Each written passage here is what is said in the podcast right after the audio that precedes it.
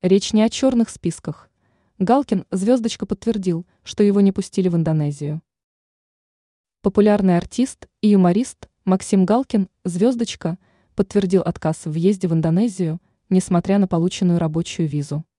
Все документы для выступления были в порядке, сообщил он в посте, размещенном в соцсети.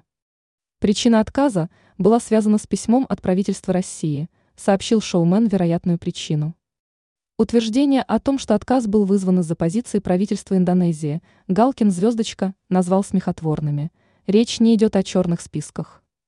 Он обрисовал свою версию произошедшего. В Таиланде РФ использовала другую схему через давление на владельцев концертных залов. Шоумен пояснил для тех, кто уже купил билеты.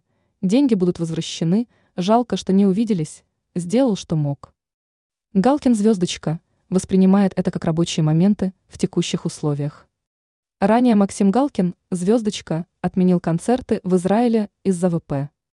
Звездочка – лицо, признанное иноагентом по решению Минюста РФ.